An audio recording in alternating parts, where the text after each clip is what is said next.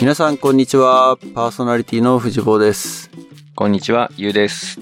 社会派ポッドキャストアナザードーンの時間がやってまいりましたはい。笑っちゃった。 ごめんごめん笑ったね笑っちゃった。社会派でしょ社会派だね。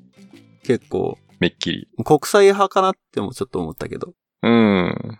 前のなんかどっかのエピソードでほらあのポッドキャストやってるって言ったら何系ですかって言われる何系です時かにこうどう答えようかっていうねうん。言った時に社会派ですとかさ社会派ポッドキャストです 国際派国際派国際派。うん。まあ、日米まあ、基軸は中ね心、基軸は、国際交流活動から僕ら始まってるわけだからね。こうんうんうのんカレッジメイト活動うん。が、まあ、起点になってうん。やってるので、まあ、国際色、あんま出してない最近。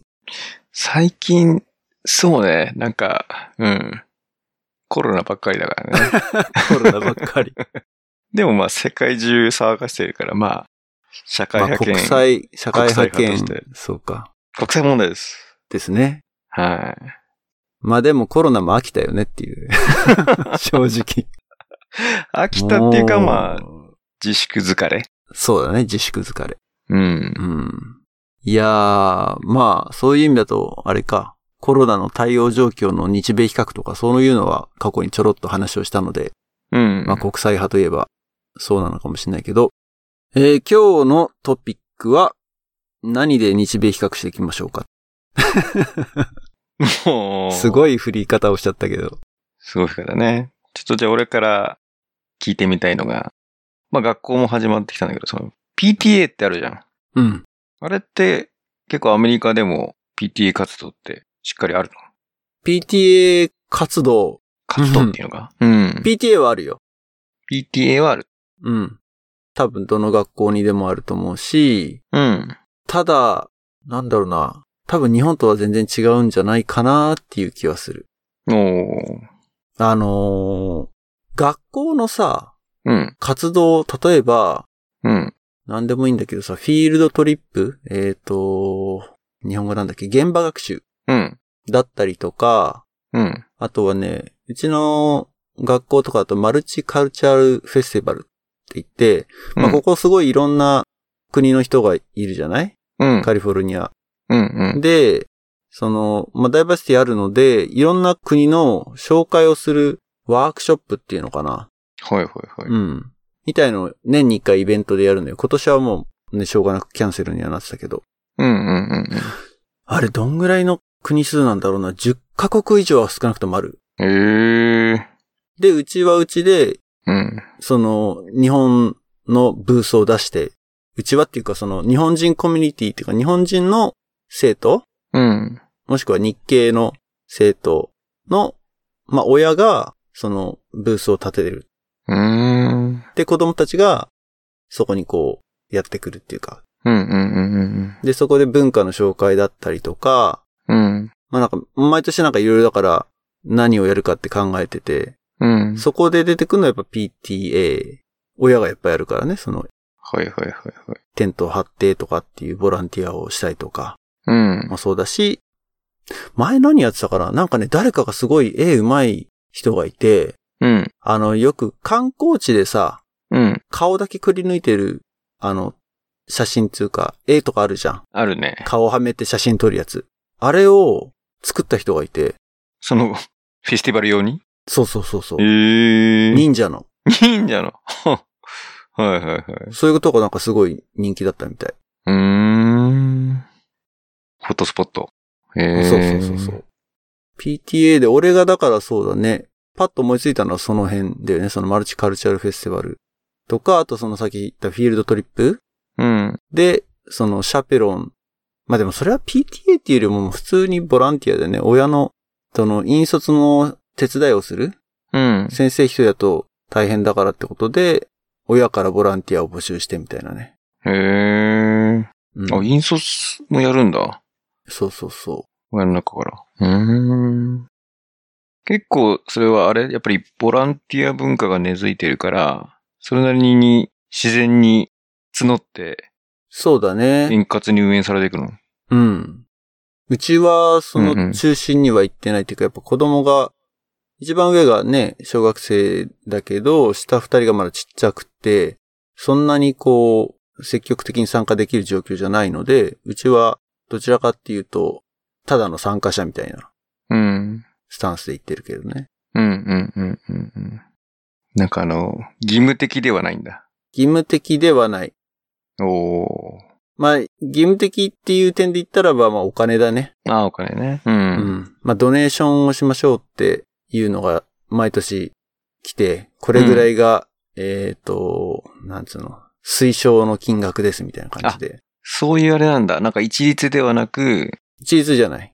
まあ最低これぐらいは入れてねっていう。入れる人はもういっぱい入れちゃってくださいみたいな。ドネーションなんで、基本的に。はいはいはいはいはい。なので、まあでもこんぐらいだよねっていうラインは示されてるし、うん。うん、数字で出てきてた気がするけどね。まあ大体だからそれに合わせた金額をうん。何百ドルだか忘れたけど、年一回そのドネーションの期間にどんどん入れてっていう。そうだねそうそうそうそうへだからそのドネーションでさっき言った、あの、イベントーうん。の予算だったり、フィールドトリップもそう、そっからお金が出たりとか、うんうんうんうんうんって感じですね。うん。なるほどね。そっかそっかそっか。だからちょっとそう、ここふ、あんま膨らましてもあれかもしれないけど、ドネーションに関して言うと、うん。学校によってかなり下がって、うん。うちとかはまあ全然、なんつうの、そんなに多くを要求される学区じゃないんだけど、学校じゃないんだけど、うん。それこそこう、ハイソなエリアとか行っちゃうと、うん。その高級住宅街とかさ、うんうん。住んでる人たちがみんななんかこう、結構、富裕層の人たちうん。がいそうなエリアの学校とかだと、うん。普通にドネーションで1500ドルとかいい。すごいね。 っていうのがあるみたいね。はいはいはいはい。一人だよ。一家庭、一生徒につきそんぐらい出すっていうのが、すごいね。いくら集まんだって話だよね。だからね。はいはい。もう3人いちゃったらね、かける3でしょそうそうそうそう。4000とか5000とかすごい、ね。出せちゃうんだよね、でもね。まあ、そういうことなんだろうね。うん。まあでも、うん、そうやって考えたらでもあれだな。1年分で家賃1ヶ月よりは少ないって感じだから、そうなると。うん。まあでも、庶民にはちょっと縁のない話ですね。いや家賃1ヶ月分って相当じゃんだって。 それ。うん。まあでも高級住宅街だとその家賃が丸1個2個ついちゃうんだろうね。住んでる人たちの。あ家そういう賃と的こには言うとね家賃的にはそうだよね。だって大体ね、どこも一軒家でさ、うん。 4ベッドルーム、5ベッドルームとかだからさ。そうするとまあ、自然的に5000ドルとか、6000ドルになるよね。うん家賃がね。うん。いやー、ちょっともう日米 PTA 比較をね、社会派ポッドキャストとしてはしなきゃいけないそうね、ここで。日本 の PTA ってでも、子供の時の印象だと、うん。なんかあんまりそういうふうに子供からは見えない活動だったようなイメージがあるんだけど、そのあー PTA が何かやってるっていうよりも、うん。なんかお母さんたちが役員とか押し付け合ってるようなイメージしかない っていう。切り込むね、やっぱ社会派、ズバ ッと、日本を切る担当、藤尾。え、でもそうじゃない子供の時 PTA って印象残ってるいや、まあ、うん見えないというか、まあ、子供の時にその、システム、仕組み、役割分担まで、興味がないよね、多分ね。まあまあね。ただまあ PTA っていうのがあるね。で、そこでなんか親が集まってるねとか、役員の人たちが結構熱心な人たちが集まっていろいろやってるねぐらいで。あ、それも分かってた、うん。俺多分それすら気づいてもいないっていうか、うん。学校で親が学校に来るシチュエーションっうん。て授業参加員がいないと思ってたもん。ああ、なるほど。学校に来るステーションね。うん。それはあれじゃないなんか近いところで PTA やってたかやってないかとか、親が役員やったかやってないかとか、そういうのもあるかもしれないね。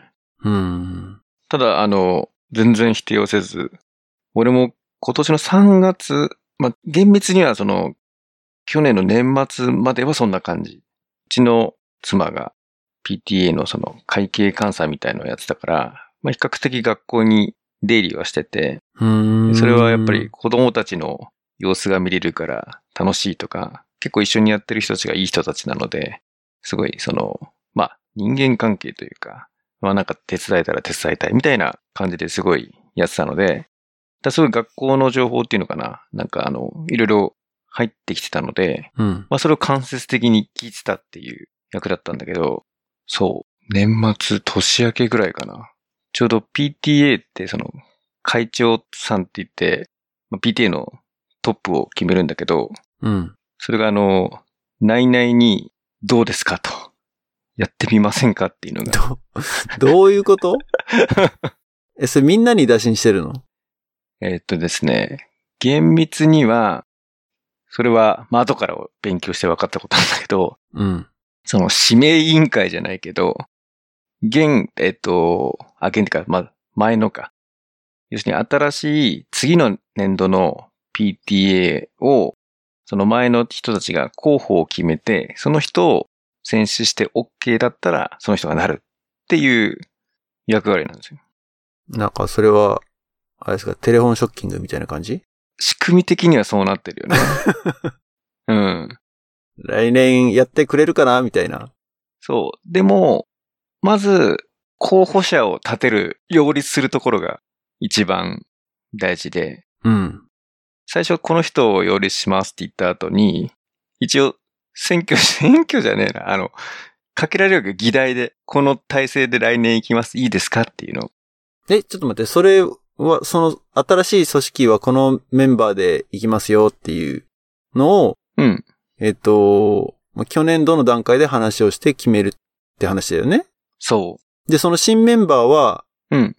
どこでそれアグリーしてるの新メンバーに、まず、引き受けていいかっていう、そのさっき言った打診があるわけよ。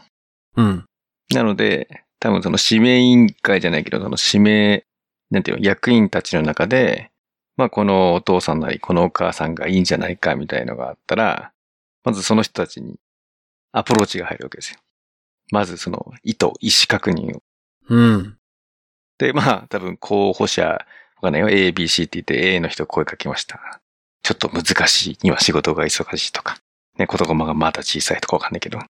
じゃあ次 B の人、C の人みたいにわやってんのかわかんないけど、とりあえず、やっぱり候補者で、この人にお願いできないかみたいのを役員内で探して声かけて、ちょっと話しても聞いてもいいよみたいになったら、もうそっから、あれですよ。リクルーティングですね。はい。うん。で、最初、その、まあ、前会長の方から、まあ、大津さんのご主人どうですか旦那さんどうですかっていう話をされて、いや、こんな話されたんだけど、どうって聞かれて、え、ちょっと待って、ちょっと、ちょっと、うんその、その時点でさ、うんまず、奥さんが、うんさっき言った PTA の会計監査をやって、うん中にすでに入ってたわけだよね。中に入ってた。で、その状態で奥さんどうですかじゃなくて、旦那さんどうですかってなったのはなぜその、まあ、ここの本当の意図は、うん。まあ、その、前会長にしかあれなんだけど、まあ、わかんない。ここでジェンダーを出していいのかわかんないけど、やっぱり女性が引き継がれたのその前がお父さんとかだったのかな。やっぱり会長は男の方の方がいいんじゃないかみたいなのを思ったらしくて、お父さんがやった方がみたい。な。で、副会長とかその実務メンバーは女性がやってて、で、そこにやっぱりそのお父さん的な人がやっぱりいた方がいいって多分考えられたんだと思う。うん。わかんない。あの、ここまで言っといて、選択肢がなかったからだったら、あの人やりそうみたいな、バレてたのかもしれないけど、まあ多分、だからいろんな要素がね、まあ始めてみたけど、やっぱりまあ子供にすごいその教育っていうか、まあ学校行事によく参加してるとか、うんまあ、。教育に興味があるというか、そういう、なんていうの多分ね、あの、うちの妻がやってたぐらいだから、家としたら協力的じゃん。うん。で、何か白羽の矢が立ったんだよね。すごいね。ピンポイントで来るんだね、そうやってじゃあ。ピンポイントで来たね。うちには。まあ、うちにはっていうか、うん。で、それも会長でしょ会長会長。役員とかじゃなくて、わかんない。役員が何人ぐらいいるのかわからないけれど。うんうんうん。でね、えっと、チームとすると、PT 役のチームとすると、まあ、会長が一人いて、うん。副会長が二人、うん。で、あと初期、あと会計っていう、これが役員。で、そこにその会計監査みたいなのが二人いると。で、一応その実務メンバーは副会長二人と初期が基本的にはその実務を回す。で、お金回りはその会計の人が回る。だからこの人たちが、まあその業務執行役みたいな感じ。会社で言うと。オペレーションをやるわけね。オペレーションうん。で、会長はどちらかとしたらまあ象徴的な、象徴的。そうそうそう象徴的な感じ。天皇ですかいや、天皇のような、 天皇のようなって言うと非常に、あのね、失礼に当たっちゃうけど、その、最初お話をいただいたときは、例えば、どういうことをやるんですかって、まず聞くじゃん。一応、そうね。だよね。うん単に受けて、まあ、あのふさわしいかどうかをね、聞くので。ただ、まあ、行事の、例えば入学式、運動会、お祭り、えー、卒業式の、まずほら、挨拶。皆さん入学おめでとうございますとか、 そういうご卒業おめでとうございますみたいな、まずやっぱり挨拶をやるのが一番基本的にはメインですと。 PT 会長喋ってたっけ喋ってたのよ。喋ってたのあーよ。俺聞いてないんだね。聞いてないと思う。え子供は。聞いてないというよりも、記憶に残ってないそうそうだね。うん聞いてはいるだろうけれど。うん。だから多分ね、まあ、そういう身になってみるとわかるんだけど、一応うちの学校とかだと、やっぱり、まあ、校長先生がご挨拶しますとか、PTA さん挨拶、例えば地域の、例えば町内会長さんとかみたいな、来賓者がいて、来賓のご挨拶みたいのが、まあ、あるので、まあ、小学校にすると、まあ、親とか地域の方々っていう、まあ、ある意味ステークホルダーでね、その、支える人たちの代表みたいなのに挨拶、実はしてる仕組みになってんだよね。うん。で、そんなんだから、まあ、挨拶ぐらいね、まあ、経験っていうかね、あの、まあ、あとは度胸だと。そこは大丈夫そうだと。で、あと、地域の人たちとの、そのなんか会合に、たまにその顔を出していただくこともあるんですけど、ただこれは、副会長が代理で出たりとかもできるので、お仕事お忙しいと思うので、これは本当にあの、可能な範囲でいいですよ、みたいな。うん。あ、そうなんですかと。じゃあ、なんかそんな大変そうじゃないねって言って、あの、もしじゃあ、ね、お役に立てるんだったら、はい、お受けしたいと思いますみたいに。そのが1月ぐらいで、で、そこからすごいなんかあの、安堵の表情だったのよ。どう その、その前会長が。そう、前会長が、あ、よかったです、本当よかったですって喜んでくれてて、うんい。や、なんかそんな喜んでくれるんだと思って。あの、その喜びは何だったのかっていうのは後から知ることになるんだけど。 まあ、っていうのは、まあちょっと冗談で。まあそこはまあ、そういう意味ではまあいろいろあるにせよ、まず勉強しなきゃなと思って。まあよくわかんなかったし、任せっきりになってたしね。うんどういうもんかと思ったら、もう PTA ってその、PTA の快速っていうのかな決まり事みたいのが、もうきちんと文章で残ってんのよ。うん。で、その、役割とか会議体とかさ、何よ、どうやって選出するかとか、そういうのがもう全部規則みたいに載ってて、で、うちのその学校の場合は、もう徴収する金額もそこにもう決まってるので、全部一律。全家庭から、そう、それは PTA 回避っていう形でってこと PTA 会費として、寄付金ではなく。寄付金じゃないの。もう月いくら PTA 会費を集めますっていう書き方になってるの。ただね、なんか PTA やるのでさ、ほら、世の中どうなってるんだろうと思って、結構ネットとかでさ、ググって PTA とか見ると、結構それは、なんていうの強制力を持たないから断ってもいいのだとか、うんなんていうの逆に、その強制的に回収しちゃダメなんだみたいな、論調のね、 文章とかも読んで、あ、結構当たり前のように入ってきたけど、あ、そういう問題があるんだっ ていう。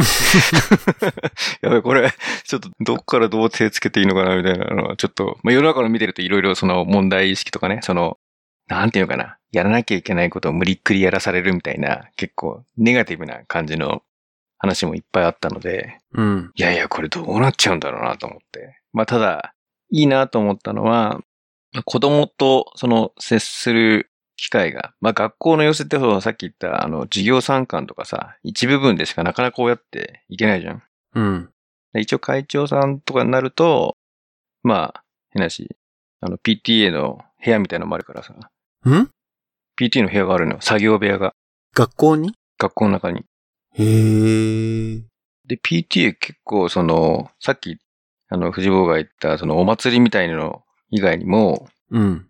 なんかその、学年学級とか、あとは、あの、通う、なんていうかな、あの、安全うん。面を指導しましょうって言って、その、通ってくるルートに従ってなんかチームができてて、班みたいのができてて、で、その班の中で、校外委員って言って、その学校外の安全みたいのをきちんとやりましょうみたいなのがあったりとか、結構いろんな文化会がいっぱいあってさ、うーん。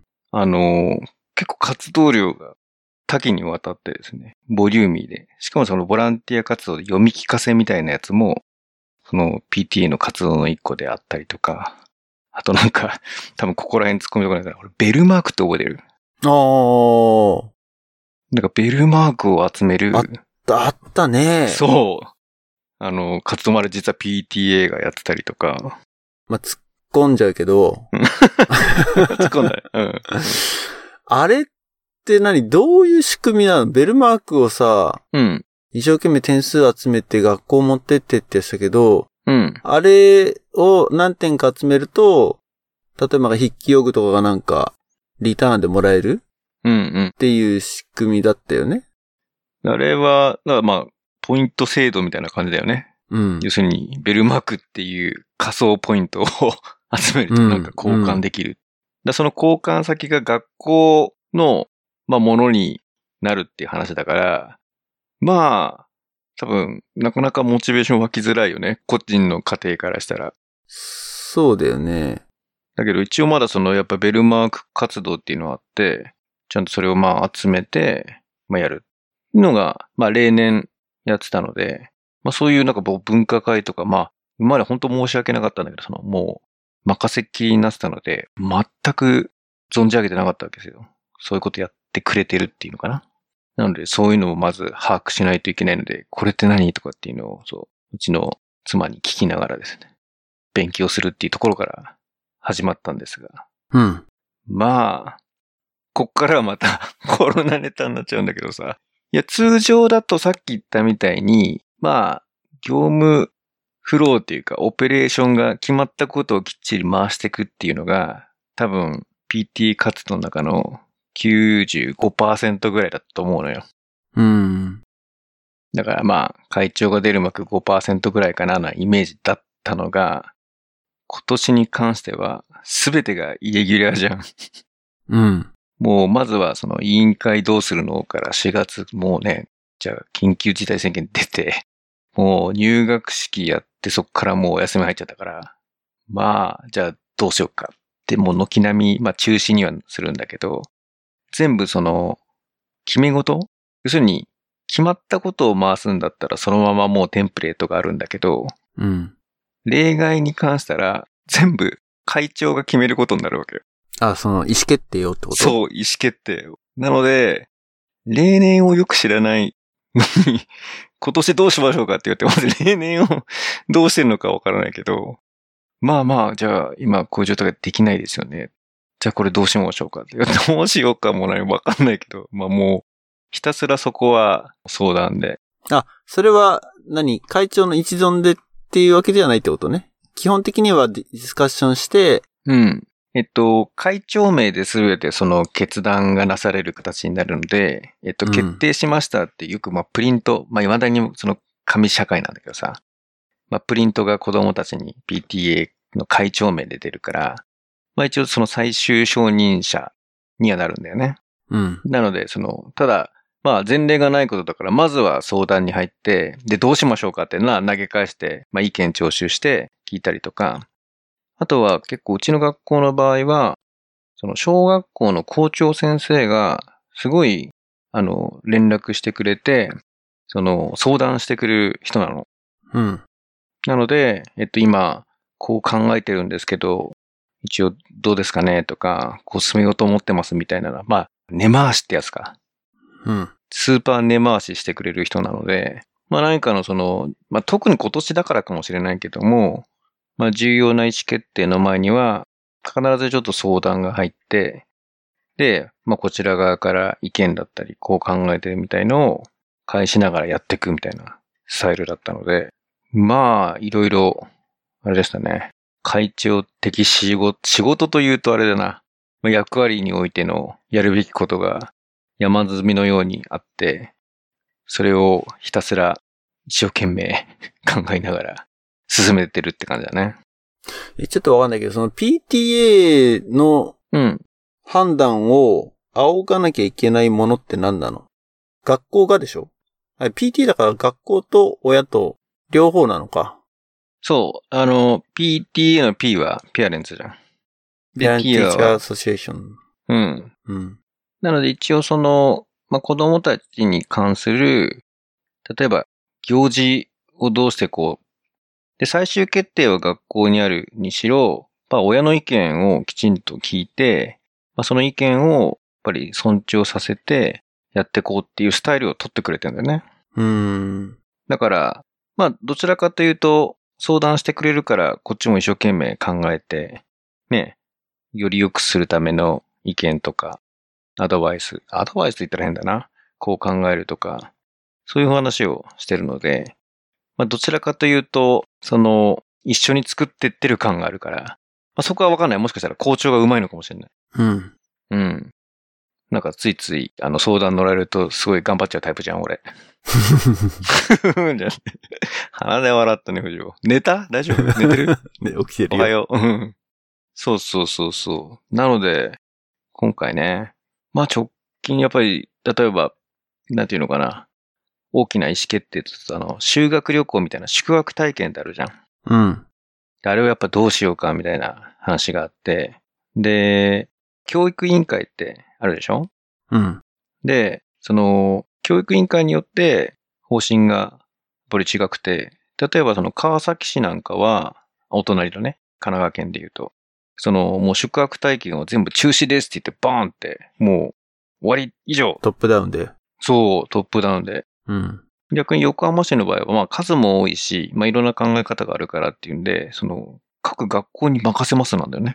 だからその市によって違いますと。で、特にこれ宿泊体験今、まあ、どこまでが許されるんだろうみたいなガイドラインがさ、結構その、なんていうかな、教育委員会からその、出てるやつを照らし合わせながら、まあ最低1メーターは話しながら教室でね、座って授業やるときはとか給食食べるときとかいろいろ落ちてきてるから、だからそういうのを照らし合わせて、じゃあ今回その宿泊体験でもそのガイドラインというかレベルを守れるんだろうかみたいなのをすごい議論しながら、遠足のバスあるじゃん。だかうん。らバスも窓側だけだから真ん中開けて、窓側だけだったら、なんていうの話してることになるから、大丈夫だろうとか、 あの、だから通常2台で行ってたバスを4台で行こうみたいな、そういうことをすごいうん。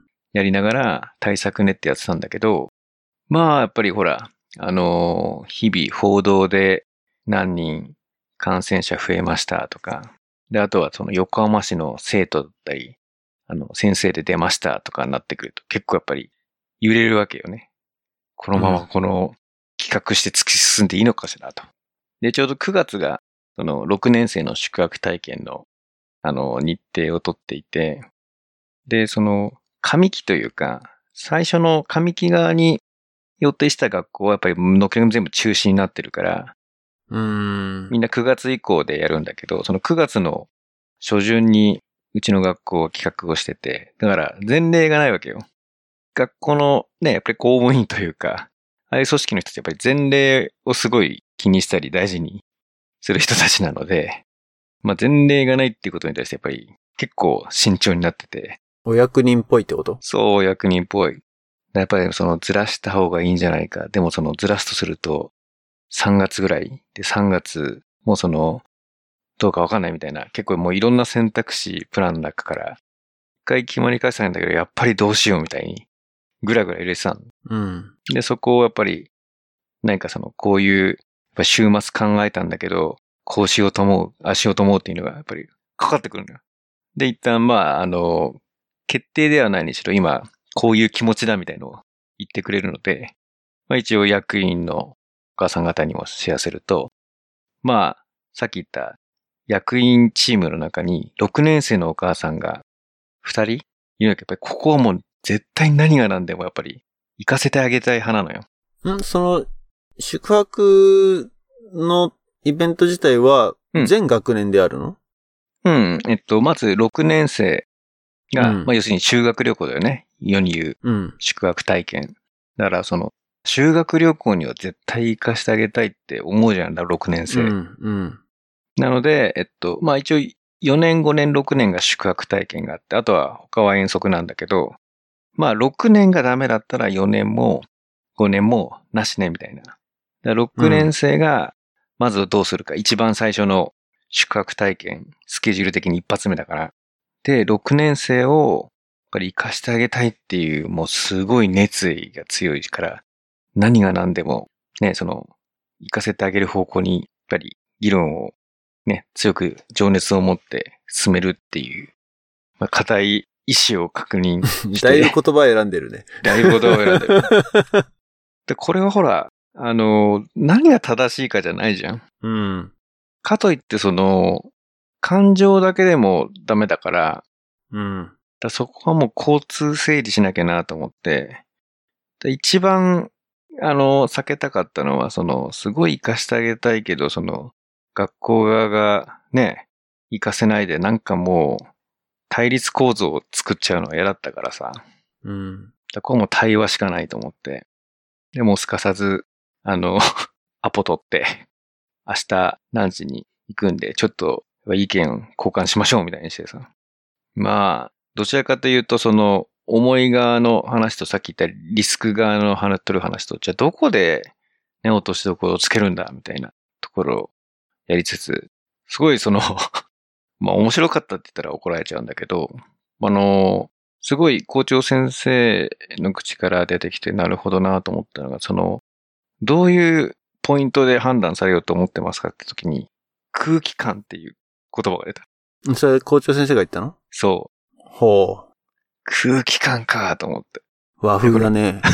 和風でしょ極めて和風だね。極めて和風でしょうん。いや、政治、政治家かみたいな。政治だなっていう。空気感って。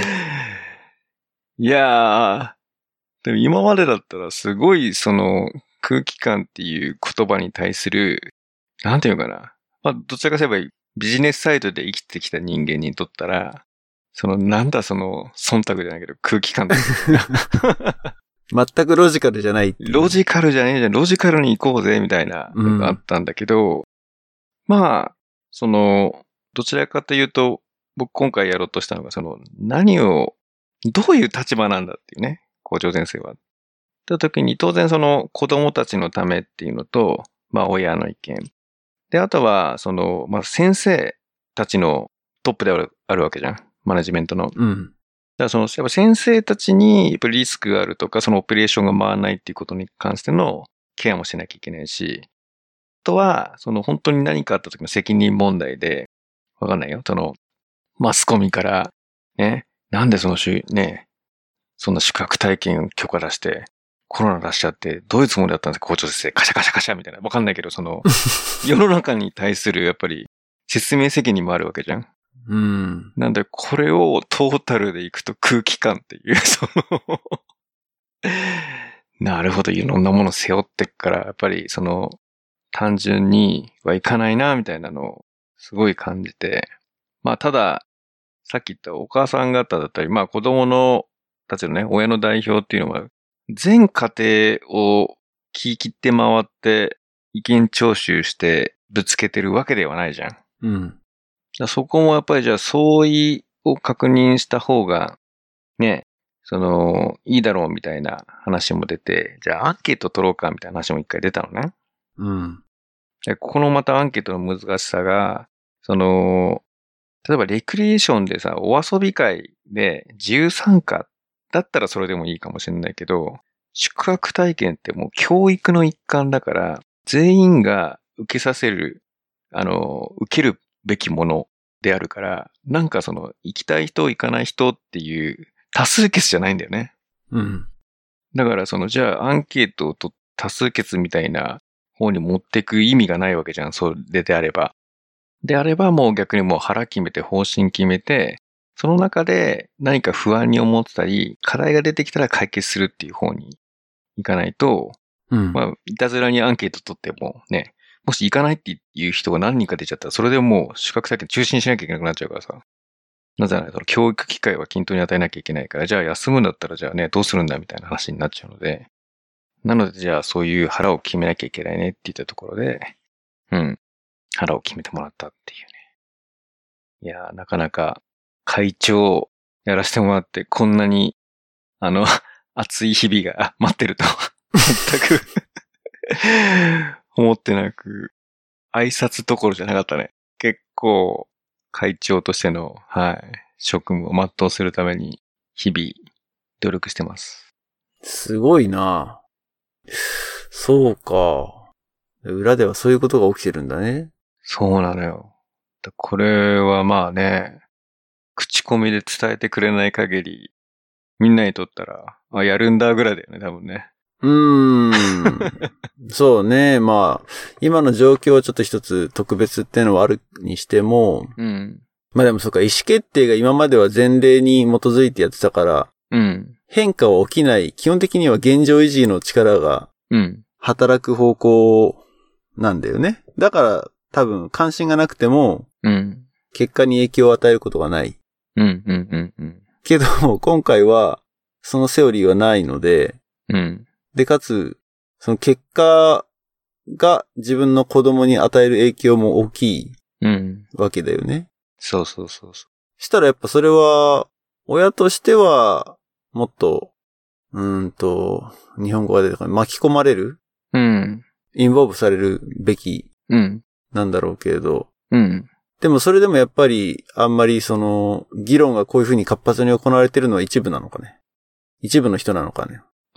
だからそういう意味では、今回のその宿泊体験のケースだけで言うと、うん。決定権はもう学校にあるわけよ。完全に。うん。なので、そこの意思決定に一応強い、まあ、あの、意見を言える立場にいたっていうところでだあからって。 PTA 会長としてって PTA こと会長として。うんうんうだんこれ、は、その、特にそこで何か、その、しなきゃいけなかったというよりは、あの、結構ほん本当に、もう、延期もしくは中止に流れかけてたのよ。結構マインド的に。あ、じゃあ、じゃあ結果的にはやるっていう方向に動いてるってことなのね。で、現時点では今もう腹決めましたと。うん。ただその、まあ、6年生は行かせると。その代わり、4年5年は、今回は申し訳ないけど、なしでみたいな。うん。なるほどね。それは、なんか、そうそうそうそう。まあ、一つ、その、6年生を一応、その、行くっていう方向で腹決めしてもらったっていうのは、なんかそれなりに仕事した感はあったよね。うん。うん。ただ、自分の子供は5年生っていうオチなんだけど、ちょっとかわいそうだったかもしれない。でも、みたいな。そうそう。ただ、その、やっぱり6年生の、その、行かせるために、本当はなんかボランティアって言って、学生がついてって、さっきのシャペロンうん。を、あのーやってもらうっていうのが例年だったんだけど、お願いしようとした大学側にやっぱり打診したらさ、あの、大学側がやっぱり良しとしなかったのね。うん。その学生たちを出すっていうのに。うん。だそこはやっぱり出し方ないと。じゃあ、内部で、その先生たちでその、フォローをね、二人三人つけないとって言った時に、まあそのやっぱ4年生、5年生ね、脳資格体験をなしにして、そこの リソースをこっち側に回すみたいな、やりくりをするみたいな、 まあオペレーション側のね、都合だけど。まあ、6年生は絶対活かしてあげたいで、ね、お願いしたから、5年生ないのかと思ったけど、 ここはあの、ね、自分の子供のことだけじゃなくて全体を考えようと思って。 まずは6年生をね、行くっていう方向で決断してくれたことに関しては感謝だよね。うん。政治だね、でもね、ほんとね。いやー、政治、なんだろうね。こういう世界で生きてんだろうね、政治家の人たちは。うん。なるほど。でもその任期はまだまだ続くわけでしょ人気続くね。今年度だから3月までいやー、その俺の口からは言えないんだけど、え、で、1年じゃないんだ。1年任期でやってるんじゃん。基本の任期は1年なのね。うんただほら、あ、の、さっき言った指名委員会みたいのがあって、あの、安堵した姿を見て分かったのは、やっぱりその、誰にお願いするかみたいのって結構大きいじゃん。それをしくじっちゃったら、それは前任者の責任みたいな、そういう空気が流れるってこと まあ、あの、別にね、株式会社とかでね、あの、 こう後継者指名失敗してくれて、ね、責められるみたいな、 そういうのはないとは思うので、ただその、まあ、受け手を探すっていうのは、それなりにやっぱり、プレッシャーなのかなと思って、まあ、かなりでも、あれだよ確率が低い感じはするもんね、だってね。うん、低いと思う。うん。で、たまたまその、なんていうかな、在宅勤務かつ、その、まあ、プロジェクトを今、リモートでやってるから、特に何かあった場合に、すぐ学校に行けるっていうのが今回あったので、非常にここら辺は、なんていうかな、全力でそこに PTA 会場っていう、なんていうかな、自分がせせらいだけど、例えば会社勤めでやっぱりオフィス行かなきゃいけなくてみたいになったら、やっぱり中途半端になっちゃうよね。うん。お母さん方はやっぱりすぐ何かあったら学校駆けつけるれる人たちが多いので、とは言いつつ、ほら、なんかパートで仕事をしてますみたいなのがあるから、まあこの時間帯でちょっと校長先生と話しますって時に来れないっていう人もいるかも、いるけど、まあまあ、ね、共働きとかも多いだろうから、なかなかそこら辺はみんな時間ない中やりくりするって言うとあれだけど、ただ今回初めてそのなんかズーム を使ってみたりとかさ、うん。ちょっとそのデジタル化に舵切りたいな、みたいなのがもうあるわけ、俺の中で。いやあの、野あ、そ望れはが。言うの中でね。そううんそうそうそうそう。だここは、と思って、ちょっとその、デジタル化に舵を切る施策もちょっと今仕込み中ですね。はい。それは PTA のなんか定例会議みたいなのがあるってことえっと、まず役員の人たちとのコミュニケーションは、今、やっぱり LINE でグループができていて、その中で結構活発にいろんなやりとりがされてるね。だから、なんか会議体を持つというよりは、なんか、あの、話があったらそこにまず投げ込んでやって、で、必要に応じてその会議。まあ、今回はやっぱりその、この日までにもう決めたいみたいな、結構方針出したいみたいな、ギリギリの話が来た時は、もう臨時聴取じゃないけど、集まっているし。ただ、あの、スケジュール表、去年のやつとか見てると、なんか2ヶ月に1回なんか集まる形にはなってたけど、会議体的なやつは。ただ今年はもうなんか、そういう集まるというよりは、なんか議題があったらもう、オンラインでやり取りして、決めながらやっちゃうみたいな方式を取っちゃってるね。うん。大変だね、でもね。何気に、だからその、そういうのを受け負っちゃうのは、ラボっ子に多そうだよね。確かにいたよね。なんか、ポッドキャスト出たことのある。 あれ、地下ね会長やってんだ。そう、地下も地下ね確かバイネームで。会うん長をやってたね、確かね。やってるやってる。今やってる。今やってんの、うんあれ。今年あ、度じゃあ。それは、今日むしろゲストで呼ぶべきだったんじゃねえのか。あ、今日の話。いや、もうそうか。また熱いことになっちゃうと思うよ。特に地下とかは。うん。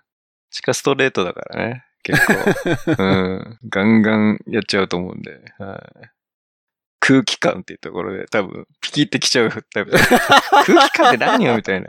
子供たち生きたことに生かしてあげようよみたいな。なんか、わかんないけどね。そうそうそうそうそうそう。まあでも、本当に、もう、ラボっ子とか多分、そういうほら、合意形成っていうか、なんていうかな、ほら、バラバラな人たちがいて、ね、そういうのを一つにまとめていくみたいなものは、いろんな深夜だったりね、いろんなところで体験してるから、まあ、なんか、やったらお役に立つかも、みたいな、うん。いや立てるかも、みたいな人いっぱいいるから、やっちゃうんだろうね。な、でも想像するにそこは、ラボでやってるのとの大きな違いは、必ずしもこの、グループというか、うん。参加する人たちが、こっちを向いてるとは限らないっていうかね。うんうんうん。そうね。 なるほどね。じゃあ、引き続き頑張ってくださいとしか言えないな。 会長。そうね。なんか日米比較というよりはなんか、うん。最近の俺の取り組みみたいな 話になっちゃったけど。うん。いや、だから俺も結局そこは深く入り込んでないからさ、こっちの PTA とかね。うん。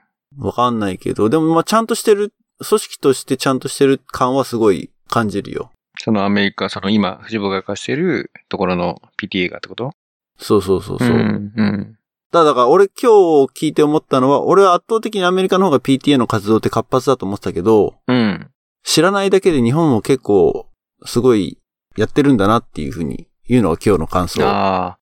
だから逆に言うと、その、すごいやってる人と、やってない人の差が激しいんだと思うん。いや、てかね、その、感じたのは、親として、あの、PTA の存在はすごく身近に感じるのね。う。うん。ここだと。うん。多分そこの距離感がなんか日本と違うかなっていう感じはしてたのよ。おー。距離感。うん。うん。なんとなく PTA、その役員とかやってる人はもちろん身近なんだろうけど、そうじゃない、どちらかというと大多数の人たちは、うん。自分は蚊帳の外にいる感じというか、うん。メンバーではない、PTA、自分もメンバーのはずだけど、うん。そう感じてない人の方が圧倒的に多いんじゃないかなっていう。いや、そこはね、あのーそうだと思う。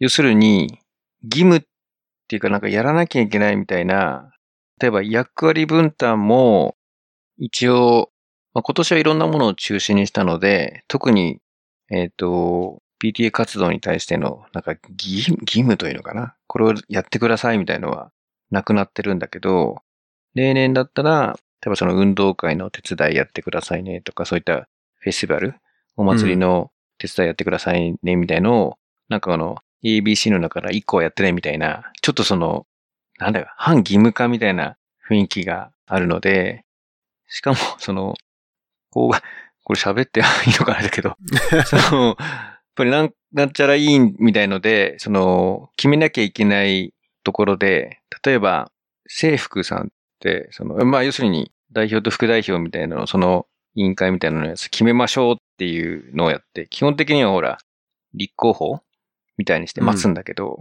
まあ、やっぱり、シーンみたいな。みんな下向くみたいな。どうですかみたいな。振ってみても、いや、ちょっと、いやー、みたいな。そっか、まあ、気持ちはわかると。確かに、その、なんていうかな。やらなきゃいけないのをわざわざなんか、率先して手あげないみたいな。そっか。多分、俺がでも、向こう側座ってたら手あげちゃうかも、みたいな空気感でもみんなすごい上げずに、最後はくじ引きにしたんだけど。な あ、それか。っていうシーンもあるので、うん、まあ確かにその、なんていうかな、すべてに前向きでね、なんかいろいろ活発にやるみたいな雰囲気が作れてるわけではなく、やっぱりちょっと PTA っていうと、なんか義務っていうか、今年当番回ってきちゃったみたいな、やんなきゃいけない。ああ、そうそうめんどくせそえみのたいな。当番制なね、そうそうそう。印象はすい。っごい強いよね。ていう印象もあるので、うんだからそこは否めない。ただそこを変えたいかもって思い始めたら結構 巨大な仕事になるので、ちょっとその、うん花のくくり方がね。うん。まあでも、すごい、子供たちにとったらやっぱり、あの、そういう、ね、イベントごとがあるとか、その安全をきちんとね、担保してくれてるとか、すごい目に見えないところで仕事をしてくれてる人たちがいるから、成り立ってるっていうのは、まあ今更だけど気づけたんでね。うん。ううん。ん。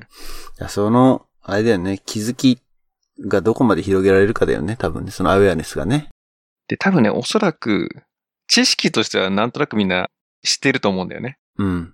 ただやっぱりその、僕も今回は受けるときに、業務量がわからないみたいなさ、そのなんか、受けたはいいが、とんでもなく大変だったみたいなものだったら、なんていうのかな。いろんなものを犠牲にしなきゃいけないみたいに、やっぱりあるじゃん。その時間なのかさ、能力なのか。うでも、やれる範囲で協力したいっていう人たちは、結構いるんじゃないかなと思って。うん。だからもしかしたらもっとその情報をうん公開したり、活動を透明化して、あとはその、なんていうかな、余計なって言うとすごい語弊があるな。もっと効率化できる仕事はいっぱいある気がするの。うん。だそれが、まあ、わかりやすくはデジタル化によって結構圧縮される業務は転がってるので、まあ、どこからどう手つけるかなみたいのは、一個あるよね。改革として。 うーん。それはあれだね。チームが必要だね。チームですよ。うん。一人でやるにはちょっと重すぎる ああ、気まあが、するよね。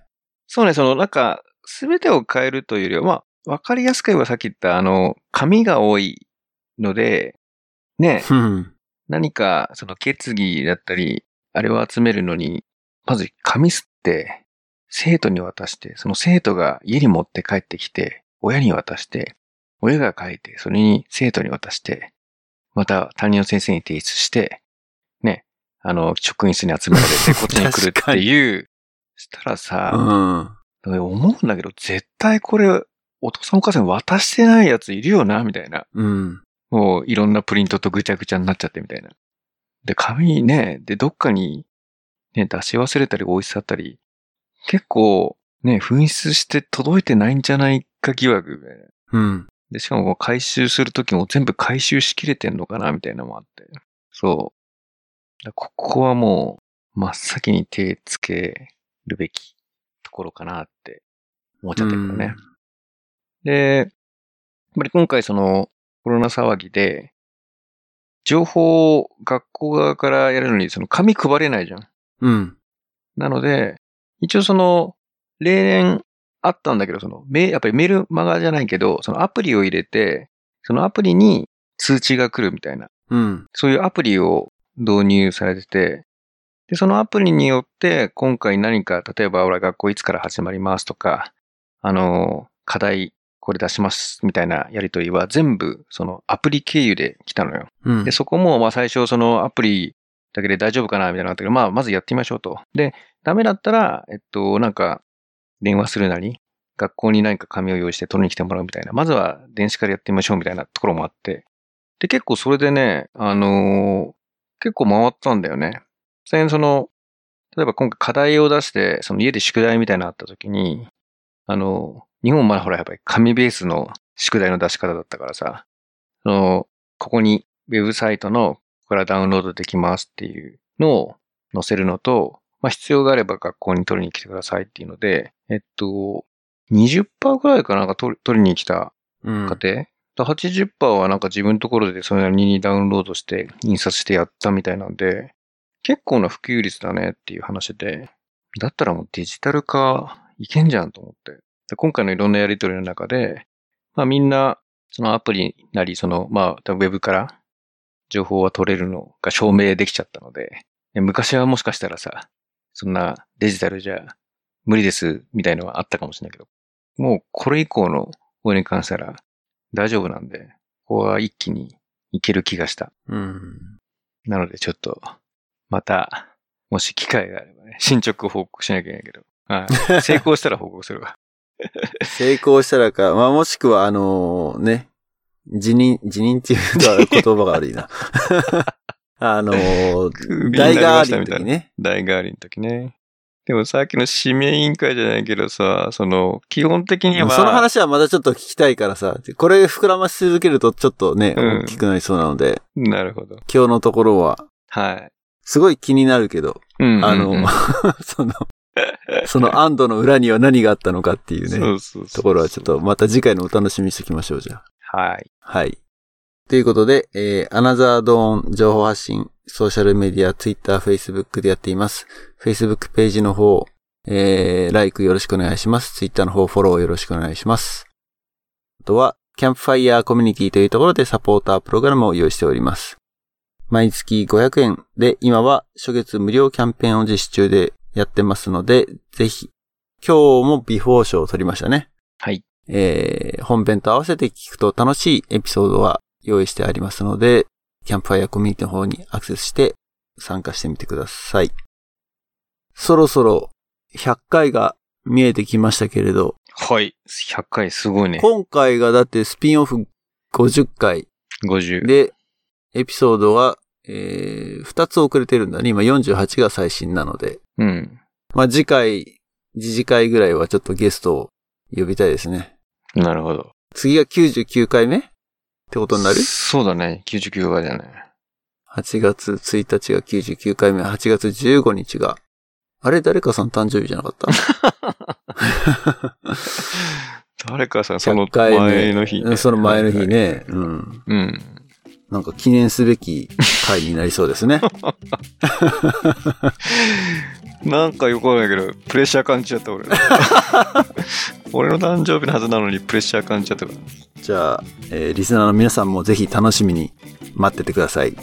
ということで、皆さんごきげんよう。バイバイ。バイバイ。